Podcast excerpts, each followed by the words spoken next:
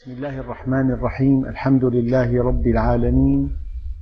وأفضل الصلاة وأتم التسليم على سيدنا محمد الصادق الوعد الأمين.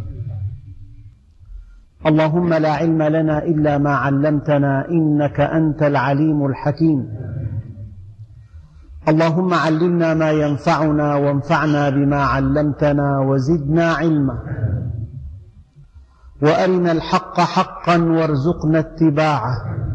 وأرنا الباطل باطلا وارزقنا اجتنابه. واجعلنا ممن يستمعون القول فيتبعون أحسنه. وأدخلنا برحمتك في عبادك الصالحين. أيها الإخوة المؤمنون مع الدرس الثالث من سورة الأنبياء وصلنا في الدرس الماضي إلى قوله تعالى بسم الله الرحمن الرحيم. وما خلقنا السماء والأرض وما بينهما لاعبين. لو أردنا أن نتخذ لهوا لاتخذناه من لدنا إن كنا فاعلين. بل نقذف بالحق على الباطل فيدمغه فإذا هو زاهق ولكم الويل مما تصفون. الحقيقة التي لا ريب فيها أن الله سبحانه وتعالى لم يخلق السماوات والأرض وما بينهما لعبا. إذا عرفنا معنى اللعب فهمنا الآية. اللعب العمل الذي لا طائل منه. العمل الذي لا هدف له. العمل الذي لا يستقر ولا يستمر. العمل الذي لا ليس وراءه هدف كبير. فالله سبحانه وتعالى يعني جلت عظمة الله سبحانه وتعالى وجلت حكمته وجلت قدرته وجلت أسماؤه الحسنى وصفاته وصفاته الفضلى عن أن يخلق السماوات والأرض لعبا لم يخلقهما لاعبا لعبا ولم يخلقهما باطلا. إنما خلقهما بالحق. لو أردنا أن نتوقف قليلا ونعود إلى أنفسنا كل منا موجود على هذه الأرض.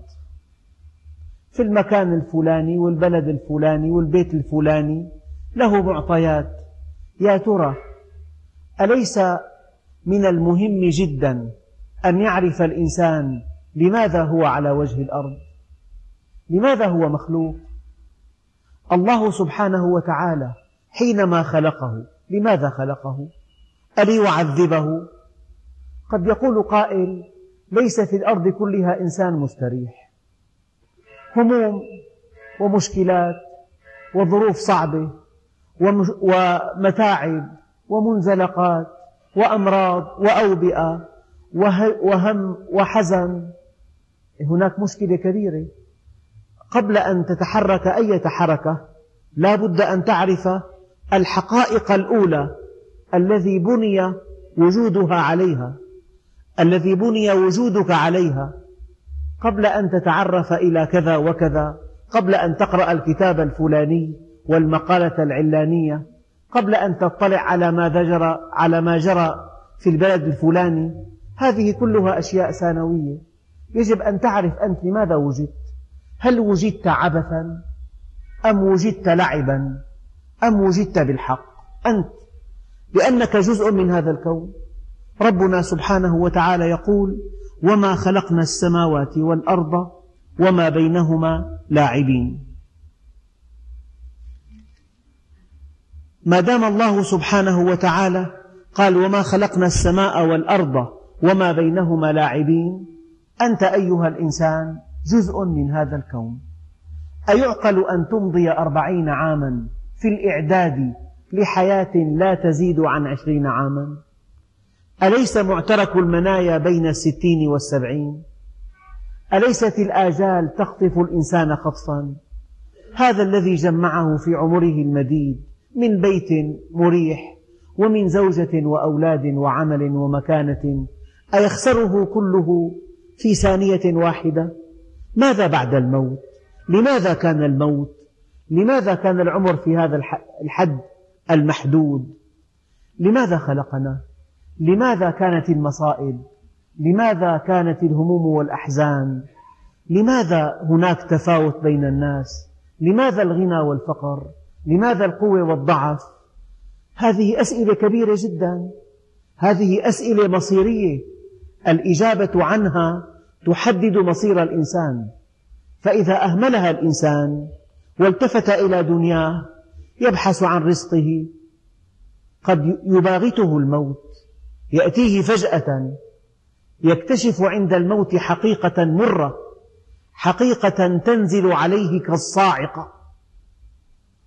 هو أن هذه الدنيا ليست هي المقصودة ليست دار استقرار ليست دار فيها محط الرحال إنما هي دار كدار كالممر ليس فيها مستقر إنما هي إعداد لحياة أبدية. يعني هذه المعلومات هذه الحقائق وإن شئت فسمها فلسفة هذه قبل الطعام والشراب. وقبل الزواج وقبل تأمين الرزق لأنك تحيا ولا تدري لم تحيا. النبي عليه الصلاة والسلام يقول مثل المنافق كالناقة حبسها أهلها أو عقلها أهلها فلا تدري الناقة لا لما عقلت ولا لما أطلقت. لماذا الصلاة؟ لماذا الصيام؟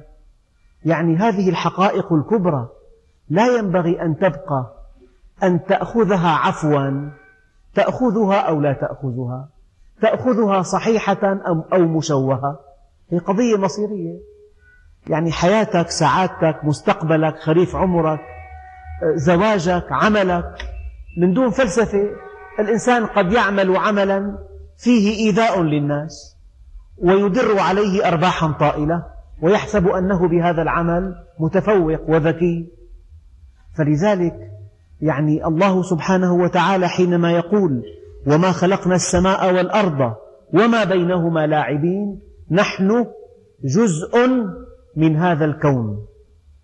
بل إن الكون كله مسخر من أجلنا. وسخر لكم ما في السماوات وما في الأرض جميعا منه. بل إن الخلق كله والخلق ما سوى الإنسان مسخر لهذا الإنسان. أيعقل أن يكون هذا الإنسان؟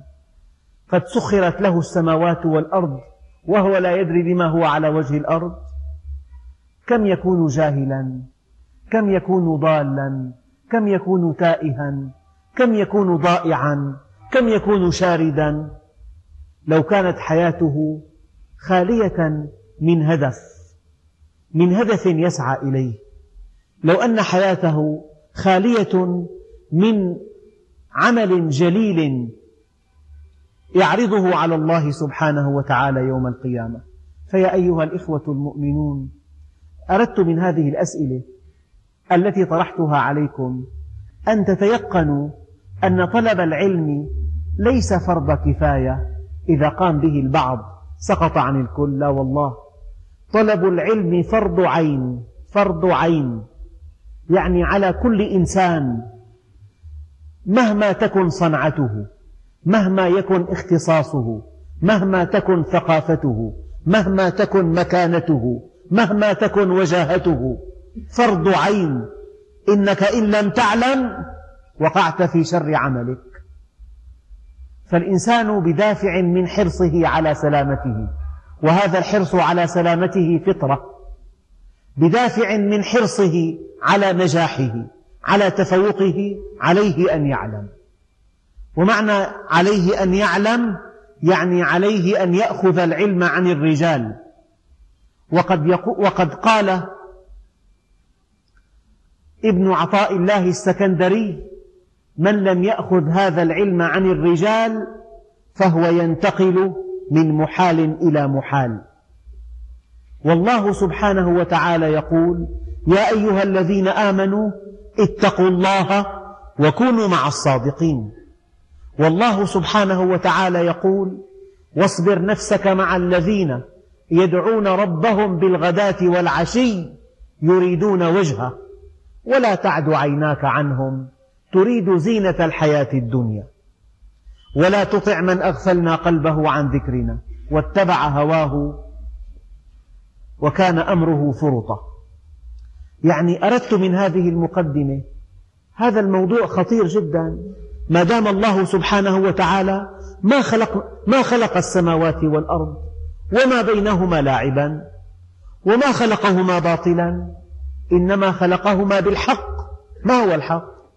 الحق خلاف اللعب الحق خلاف الباطل. اللعب هو الشيء العابث الذي لا هدف له.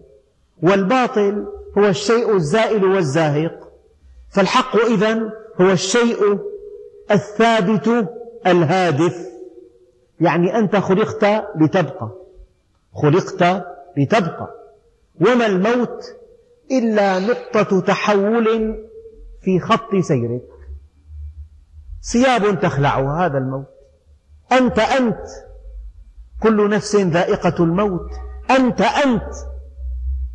لكن في الحياة لك بنية هذا الجسد محيط بهذه النفس. بعد الموت هذه النفس تحيط بهذا الجسد. في الموت في الحياة سعي لكسب الرزق. والحياة فيها تناقص. بينما الحياة في الدار الآخرة ليس فيها سعي لكسب الرزق.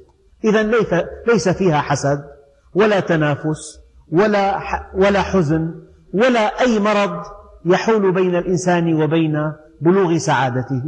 وفي الآخرة في تزايد. فيا أيها الإخوة المؤمنون وما خلقنا السماء والأرض وما بينهما لاعبين. يعني الحقيقة الإنسان حينما يظن دينه ينتهي عند حضور مجلس علم من دون أن يدخل في صميم هذا الموضوع. حضر بيقول لك تباركنا كلام ما له معنى شو تباركت يعني؟ بيقول لك والله الحمد لله أنا عم صلي خمس أوقات. يعني بني الإسلام على خمس. الصلاة دعامة وليست هي الإسلام. والصوم دعامة وليس هو الإسلام.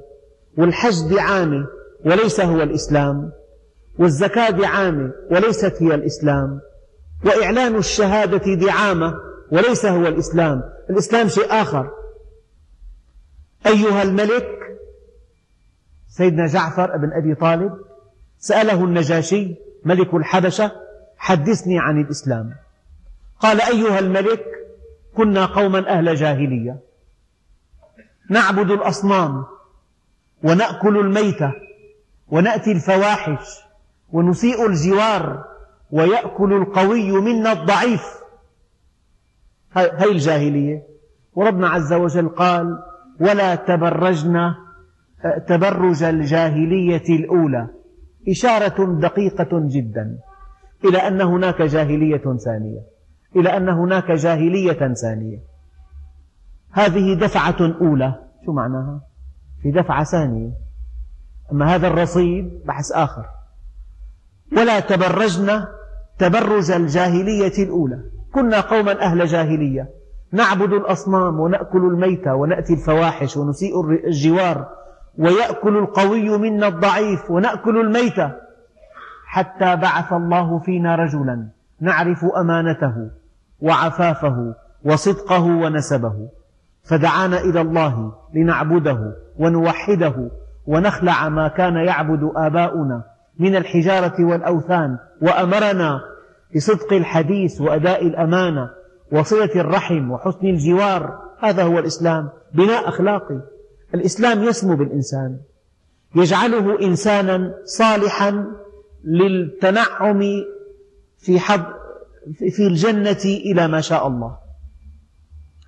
الدنيا إعداد الدنيا دار إعداد دار تكليف دار عمل والآخرة دار جزاء ودار نعيم مقيم.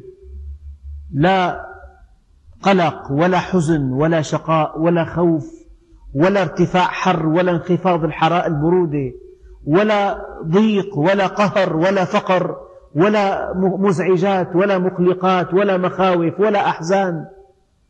أعددت لعبادي الصالحين ما لا عين رأت ولا أذن سمعت ولا خطر على قلب بشر. والله الذي لا إله إلا هو. يا أيها الإخوة الأكارم لو أن الإنسان سمع هذا الكلام الواضح كالشمس المأخوذ من كتاب الله المأخوذ من هذا الدستور لو أن الإنسان سمعه ولم يأخذه مأخذا جديا ولم يبلغ من نفسه مبلغا يدفعها إلى تغيير سلوكها والله الذي لا إله إلا هو سوف تطول حسرته يوم القيامة لأنه عرف الحق وحاد عنه. يعني حضور هذا الدرس مسؤولية كبيرة. يعني هناك دروس تحضرها فتستمتع. فيها طرف فيها طرائف لطيفة فيها حكايا فيها قصص فيها أشياء مسلية. هذا درس ممتع غير نافع. وهناك درس نافع غير ممتع. وهناك درس تحضره فتبدأ متاعبك. أي أية متاعب؟ لأن هذه الآيات تضعك أمام مسؤولية كبيرة تضعك أمام مصير تضعك أمام رسالة أنت مكلف بحملها تضعك أمام هدف أنت مكلف أن تسعى إليه. فلذلك قضية والله استمعنا الدرس ومشينا. والله درس لطيف كان ممتع اللغة جيدة والله في إقبال شديد ما شاء الله. هي كلها كلمات لا تقدم ولا تؤخر. الذي يقدم ويؤخر أين أنت من هذا الدرس؟ هل عرفت أن الله سبحانه وتعالى قد خلقك لهدف كبير؟ ما هو هذا الهدف؟ هل عرفته؟ هل سألت عنه؟ إذا عرفت هذا الهدف كل حركاتك في الدنيا يجب أن تستنبط من هذا الهدف. فمن عرف أن الله سبحانه وتعالى خلقه ليسعده في الدنيا والآخرة وأن جوهر السعادة في طاعة الله والعبودية له ومعرفته عندئذ لا يختار عملا يكسب منه رزقه لا يرضي الله. صار اختيار عملك له علاقة بدينك. اختيار الزوجة له علاقة بالدين. اختيار تمضية أوقات الفراغ له علاقة بالدين. ليس من السهل أن تمضي وقتا فراغا فيما لم تخلق من أجله. النبي عليه الصلاة والسلام حينما كان صغيرا كان يدعى إلى اللهو فيقول عليه الصلاة والسلام لم أخلق لهذا لم أخلق لهذا. يعني هذا النمط المسلم يعني طبعا المسلم لا يرتكب كبيرة لا يسرق ولا يزني ولا يشرب خمر ولكن حياته مثقلة بالصغائر. هذه الصغائر كالكبائر في المفعول في النهاية كالكبيرة تحجبكم عن الله سبحانه وتعالى. فإذا أطلق الإنسان بصره إذا استمع إلى صوت قينة إذا اختلط مع نساء لا يحللن له إذا أكل درهما من حرام إذا أنفق المال في غير محله إذا تساهل في تربية أولاده إذا تساهل مع زوجته عصت الله سبحانه وتعالى فأقرها على هذه المعصية. هذه كلها في ظنه صغائر وهي في الحقيقة كالكبائر. ونحن في رمضان. يا أيها الإخوة المؤمنون لئلا يعتب أحد على هذه المجالس يقول حضرتها عشر سنوات وما أفادتني شيئا. إن لم تطبق لا تستفيد. يعني هذا الدرس وصفة إن لم تأخذ الدواء بالتمام والكمال وفق التعليمات التي وصفها الطبيب لن تشعر بالراحة. فلذلك أن تحضر الدرس بغية الاطلاع شيء. أن تحضره بغية تمضية وقت الفراغ شيء آخر. أن تحضر الدرس من أجل أن تعرف الله ومن أجل أن تكون هذه المعرفة أساسا في تعاملك مع الله وتعاملك مع الناس وفي زواجك وفي بيعك وشرائك وعملك هذا شيء آخر. فيا أيها الإخوة المؤمنون النبي عليه الصلاة والسلام يقول شمروا فإن الأمر جد. الأمر جد. يعني أخ كريم قبل أسابيع قال لي صديق له يمشي في الطريق وقع ميتا. حالات الوفاة المفاجئة كثيرة جدا. كلكم تعلمونها إلى أين ذهب هذا الإنسان؟ ماذا أعد لهذه الرحلة الطويلة؟ والله رحلة إلى إلى مدينة قريبة جدا تخطط لها ساعات طويلة. تكتب الحوائج على قوائم. قد أحتاج إلى كذا وكذا. كله يسجل ويحضر ويعد ويوضع في حقائب هذه الرحلة الطويلة يعطونك تأشيرة خروج بلا عودة ما في رجعة رحلة أبدية ماذا أعددت لها؟ قال له يا رسول الله علمني من غرائب العلم فقال عليه الصلاة والسلام وماذا صنعت في أصل العلم؟ قال وما أصل العلم؟ قال هل عرفت الرب؟ قال نعم قال فماذا صنعت في حقه؟ سؤال لكم إذا كنت قد عرفت الله ما الموقف الذي وقفته من أجله؟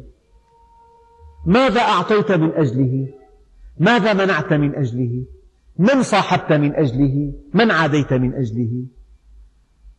ما العادة التي تركتها من أجله؟ ما العادة التي فعلتها من أجله؟ هذا سؤال اسأله نفسك دائما ماذا صنعت من أجل الله؟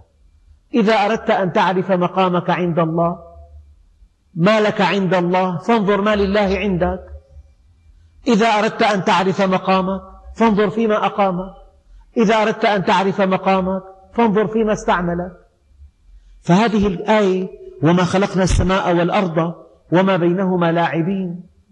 ليس من قبيل العبث أفحسبتم أنما خلقناكم عبثا يعني لعبا بلا هدف هكذا. يغتني الإنسان ويأكل مالا حراما ويستمتع بالدنيا كما يشاء ويموت وانتهى الأمر. هكذا. ويفتقر إنسان آخر ويذوق الأمرين ويموت هكذا. ما في آخرة؟ ما في جزاء؟ أين اسم الله الحق؟ أليس الحق اسما من أسماء الله؟ إذا كسب الإنسان المال الحرام واستمتع به طوال حياته ومات معززا مكرما وإنسان آخر ذاق مرارة البؤس والحرمان ومات وانتهى الأمر أين اسم الحق؟ أليس الله هو الحق المبين؟ فلذلك يا أيها الإخوة الأكارم الله سبحانه وتعالى وزع الحظوظ في الدنيا توزيع ابتلاء جعل الغني غنيا وابتلاه بالغنى. هل يكون شاكرا؟ سخيا؟ هل يعرف حق الناس جميعا؟ قال عليه الصلاة والسلام يحشر الأغنياء أربع فرق يوم القيامة. فريق جمع المال من حرام وأنفقه في حرام فيقال خذوه إلى النار.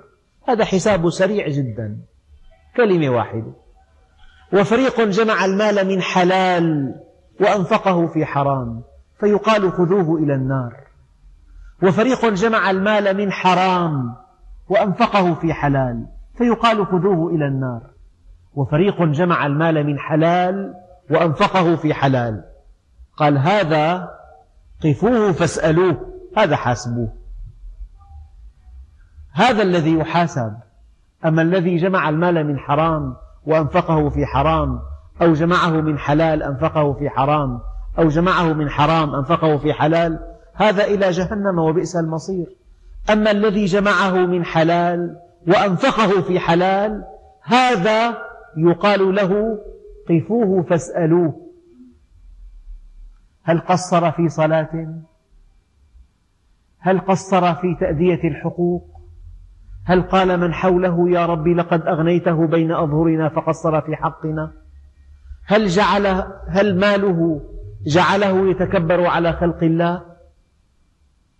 فالنبي عليه الصلاة والسلام ببلاغته الرائعة قال ليعبر عن شدة السؤال قال وما زال يسأل ويسأل. يعني انتظر انتظر انتظر. في قائمة أسئلة طويلة جدا. فتركه مش فما زال يسأل ويسأل.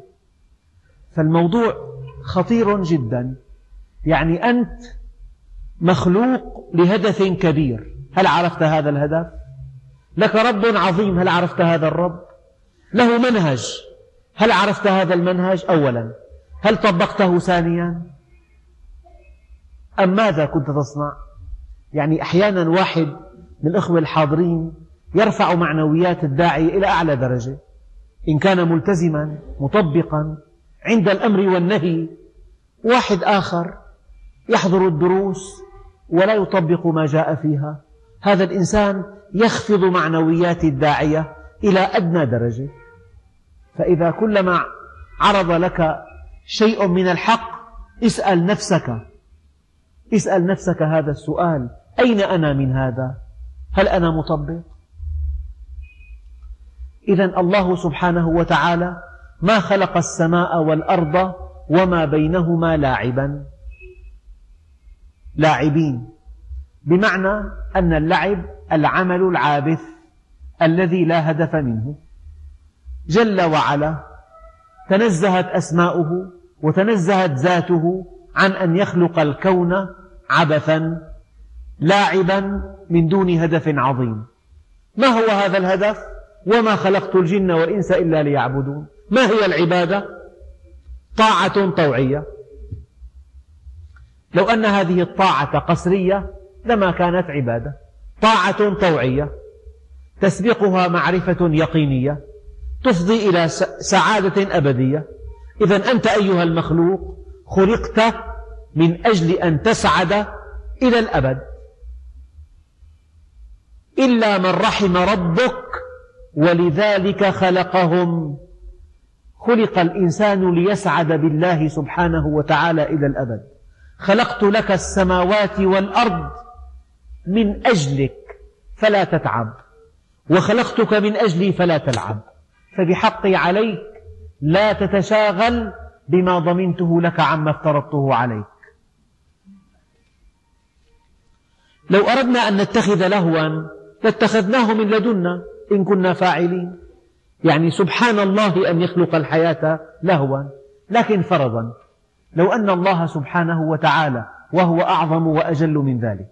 لو أن الله فرضا أراد أن يخلق الأرض والسماوات لهوا ولعبا لما كان هذا اللهو واللعب على حساب الناس.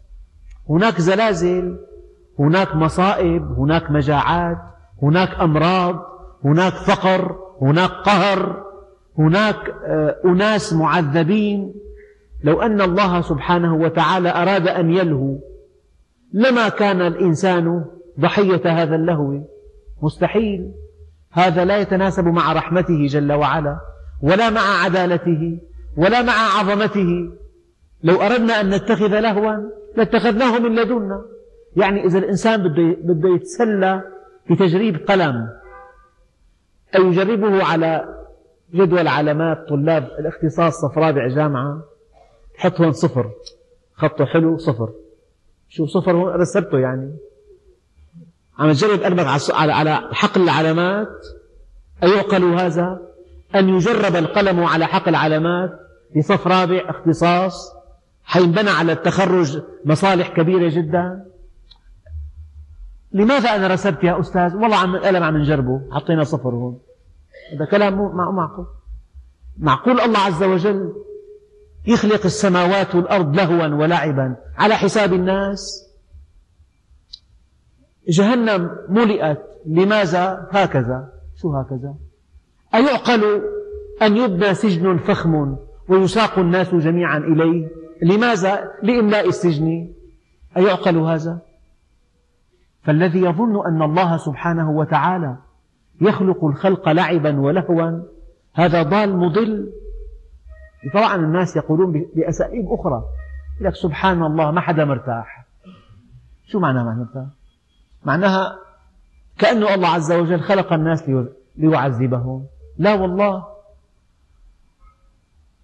وهل نجازي إلا الكفور؟ أسمعوا كلام ربنا عز وجل. ما يفعل الله بعذابكم إن شكرتم وآمنتم وكان الله شاكرا عليما. اسمعوا كلام ربنا عز وجل وما أصاب من مصيبة فبما كسبت أيديكم. حصرا وتلك القرى أهلكناهم لما ظلموا. آيات الآيات التي تؤكد أن كل مصيبة دقت أو جلت إنما هي بسبب ذنب أو حكمة أو ظلم اقترفه الإنسان. ما من عثرة ولا اختلاج عرق ولا خدش عود إلا بما قدمت أيديكم وما يعفو الله أكثر. إذا لو أردنا أن نتخذ لهوا لاتخذناه من لدنا إن كنا فاعلين ولكن سبحانه وتعالى سبحانه عن أن يكون لاعبا في خلق السماوات والأرض. سبحانه عن أن يخلق السماوات والأرض عبثا. أفحسبتم أنما خلقناكم عبثا؟ اسمعوا الآية الثانية. أيحسب الإنسان أن يترك سدى؟ هيك ظلمت ماشي مظلوم من دون شيء. من دون ما يأخذ حقه؟ ما بصير. أحد أسباب الإيمان باليوم الآخر أن الله سبحانه وتعالى من أسمائه الحق وأن الحق هو الذي يجب أن يقام إلى الأبد يوم القيامة. في أيام إنسان يظلم زوجته بيأكل ماله بيطلقها وانتهى الأمر يتعلم منه المصلحة بعدين بيحطه خارج المحل. بيت المحل إلي الأجار باسمي. أخي هي مصاريف. حاطط له خمسين ألف سنة السبعين. هي هي خمسين ألف. شو خمسين ألف؟ هي تطلع خمسمائة ألف هلا. يعطيه خمسين ألف مع السلامة. الله وينه؟